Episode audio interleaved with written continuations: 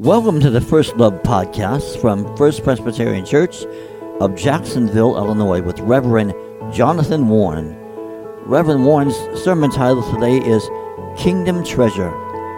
Stay tuned after the sermon to enjoy Elizabeth and Tim singing All That Is to Come. It's amazing how uh, Isaiah can speak to us even today.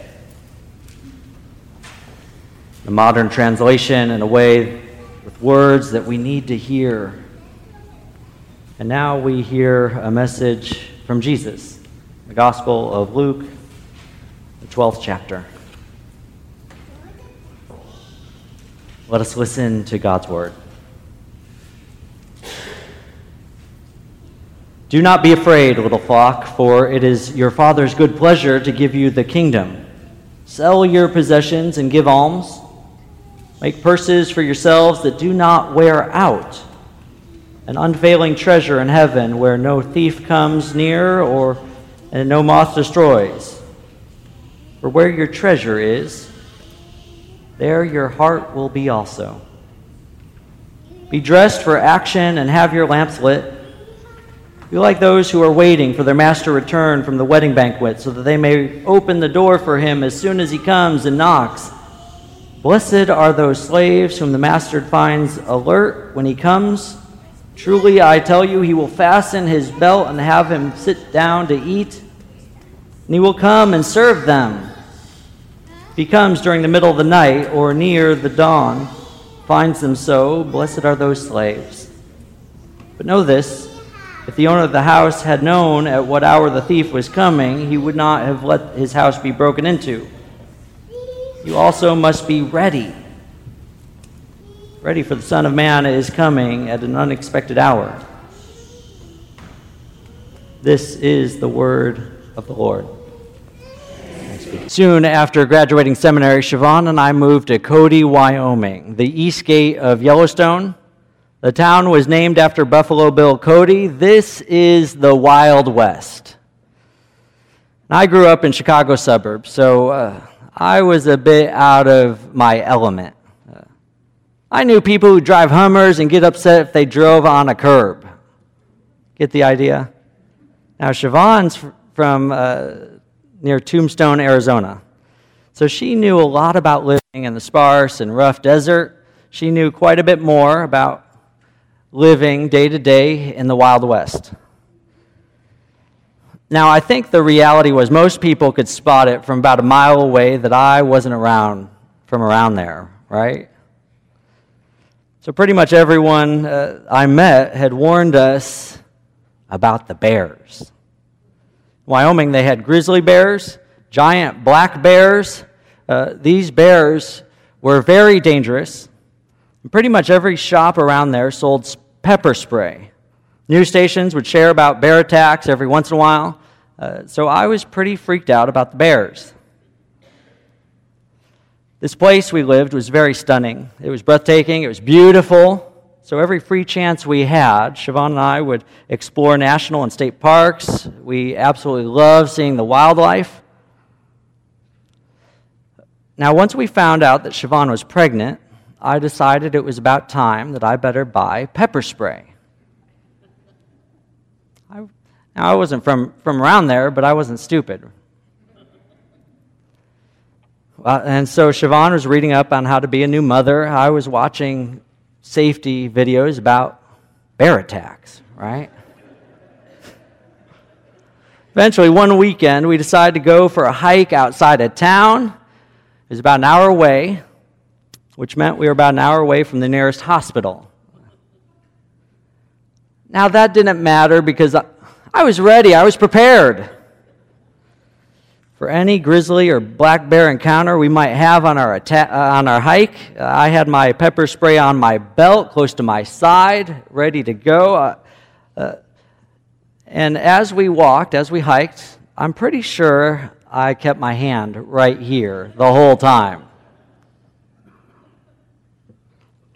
I was scanning far and wide for any bear that might have an encounter with us. I want to be ready for any moment, any noticeable moment. Suddenly, on this hike, Siobhan pauses and she jerks quickly out of the way. And I didn't know what was happening, so I moved quickly and I pulled out that pepper spray.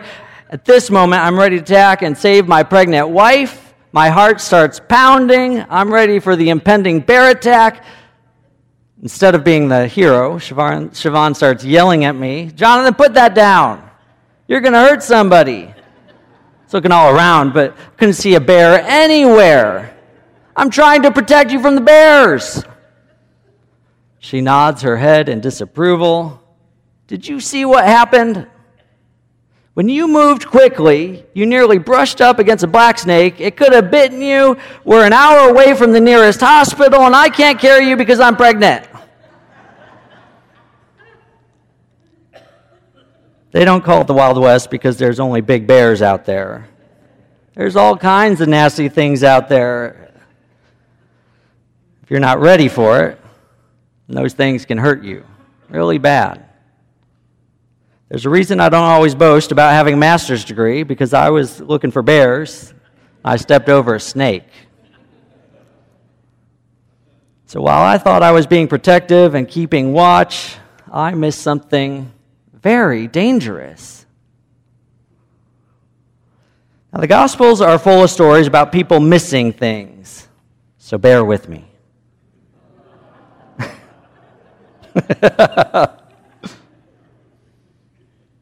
Last week, Jesus shared the first part of this lesson about money. In it, he tells a story about not to build bigger barns. He warns us not to let possessions possess us, instead, to let go of the grip money has on us. It's the only way that will lead to an abundant life. In today's scripture, Jesus tells us that second part of this lesson. When it comes down to it, the very end of it, Jesus says, most people don't get it. God wants to give us the keys to the kingdom. We must invest or prioritize in the things of God, in heavenly things, where moth and rust do not destroy. Now, you and I have just heard the truth This message is not one that the world gives. It's nasty out there. Our world shouts out a different message. We, we work our whole lives to be successful, to give our children things that we never had as kids. Sometimes uh, we look over our neighbor's fence not to encourage or to celebrate, but rather to compare as a community, instead of listening and helping the neediest, uh, instead of celebrating uh, the beautiful rainbow of our people and our world, instead of news filled with encouragement, joy, and hope, we hear troubling news. News that scares us. Our world shouts and proclaims and celebrates success, beauty, wealth, hurt. Now, the truth is, we hear this, this message of Jesus here in church. Just like the disciples, we sometimes still don't understand it. We don't get it. It's like me being ready with my pepper spray in hand. Then I almost get attacked, not by a bear, but a snake. So if you're anything like me, we can take a deep breath, count our blessings that we're still alive, figure out how to start looking for the right things, figure out how to be ready in the right way. Now, the best part about this church is I know you're always ready for a good laugh. So let's take a deep look at ourselves, maybe laugh along the way, and discover what Jesus is trying to tell us. Our God wants to give us so much richness, so much that we are overflowing with generosity towards others. When God talks about richness, it's not one of wealth, it's one of helping the least. Isaiah says it well in this translation. It's not one of meetings, meetings, meetings. Instead, it's one of working for justice. It's not one of praying the loudest, but it's one of helping the down and out, the homeless, uh, the defenseless. And God tells us when we do these things, then He will give us the kingdom of God, the keys to the kingdom of God.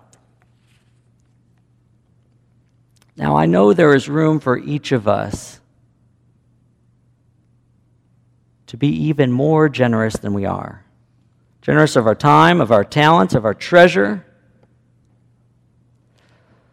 Now, every once in a while, I read about our church's history. I, I read a, a, little moment uh, in 1963. The elders of the church were looking for a pastor, and, and they had these goals.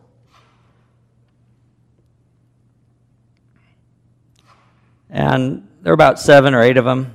They were telling the, the candidate these goals.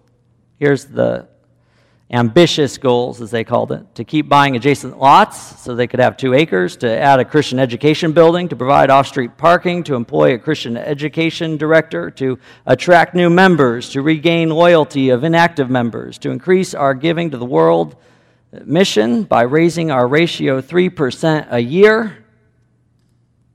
And then they confessed to their pastoral candidate we don't want to mislead you. We don't have the money to do all these things. But we need a pastor to work with us to reach our goals.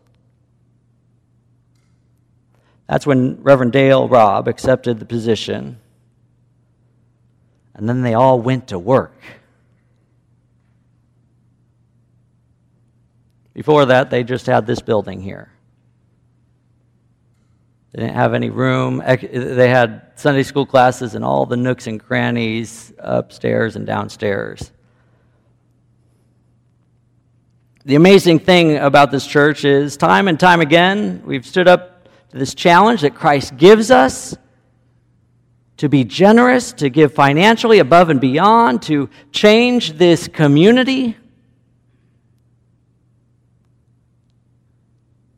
But somehow we need to be reminded because of all that noise out there. We need to be reminded over and over and over again because sometimes, sometimes, we're looking for bears.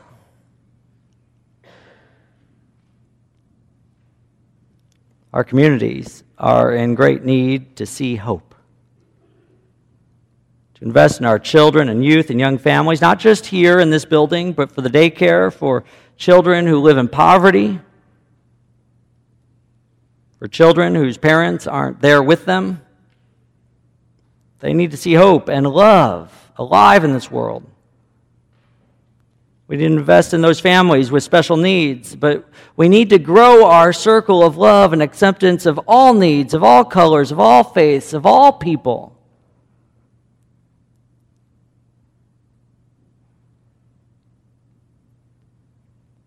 I love that little note about courage. Doesn't mean you're not scared. Means you do it anyway. Because we have hope. We have a message. We have joy that we need to share. And we have a whole lot of work to do. So we can accept that we don't have it all figured out, that we'll make mistakes along the way, that we'll look for the wrong things, pepper spray in hand. You can laugh that off. Start looking for the right things. Get busy. Give generously, more than we have, so we can give and give and give. That's when we'll be given the keys to the kingdom of God. In the name of the Father, and of the Son, and of the Holy Spirit. Amen.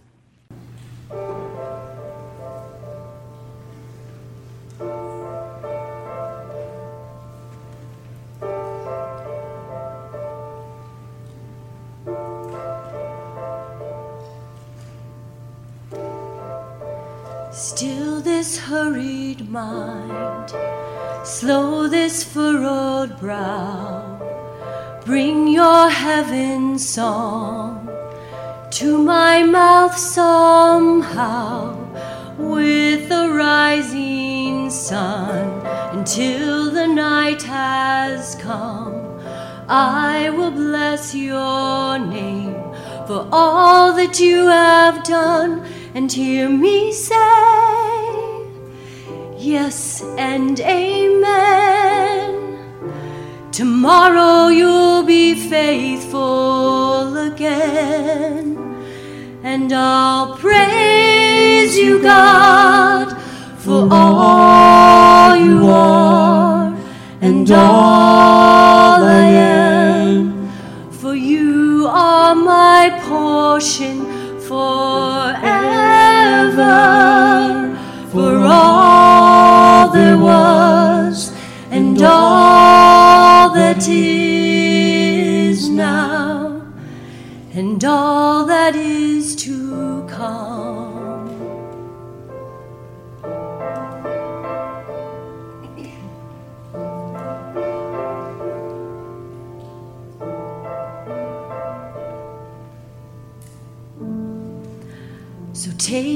That I dream, take all that I plan. You hold all my days, they're within your hands. And some days I might run, some days I might crawl. But Jesus, find my heart is yours through it all. And hear me say, Yes and Amen. Tomorrow you'll be faithful again.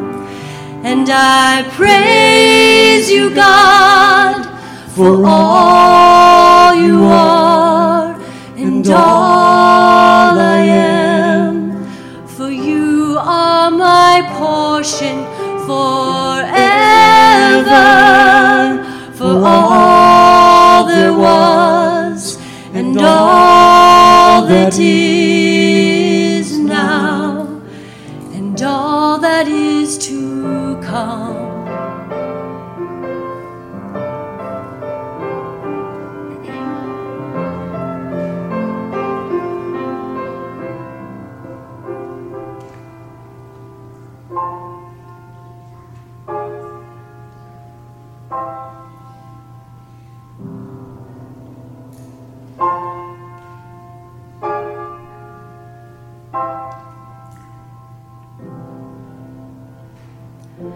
No matter what may come, make my heart like a honeycomb, storing up the sweetest home for you and me till I love you more than anything. And hear me say, Yes and Amen. Tomorrow you'll be faithful again. And I praise you, God, for all you are and all I am. For you are my portion forever.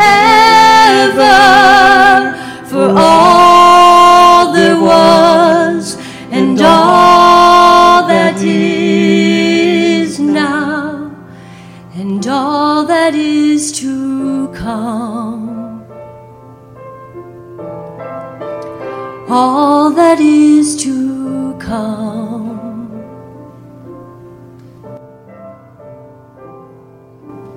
Thank you for listening to the First Love Podcast. For more information about the First Presbyterian Church of Jacksonville, Illinois, visit our webpage at www.firstpresjax.org. That's www.firstpresjax.org.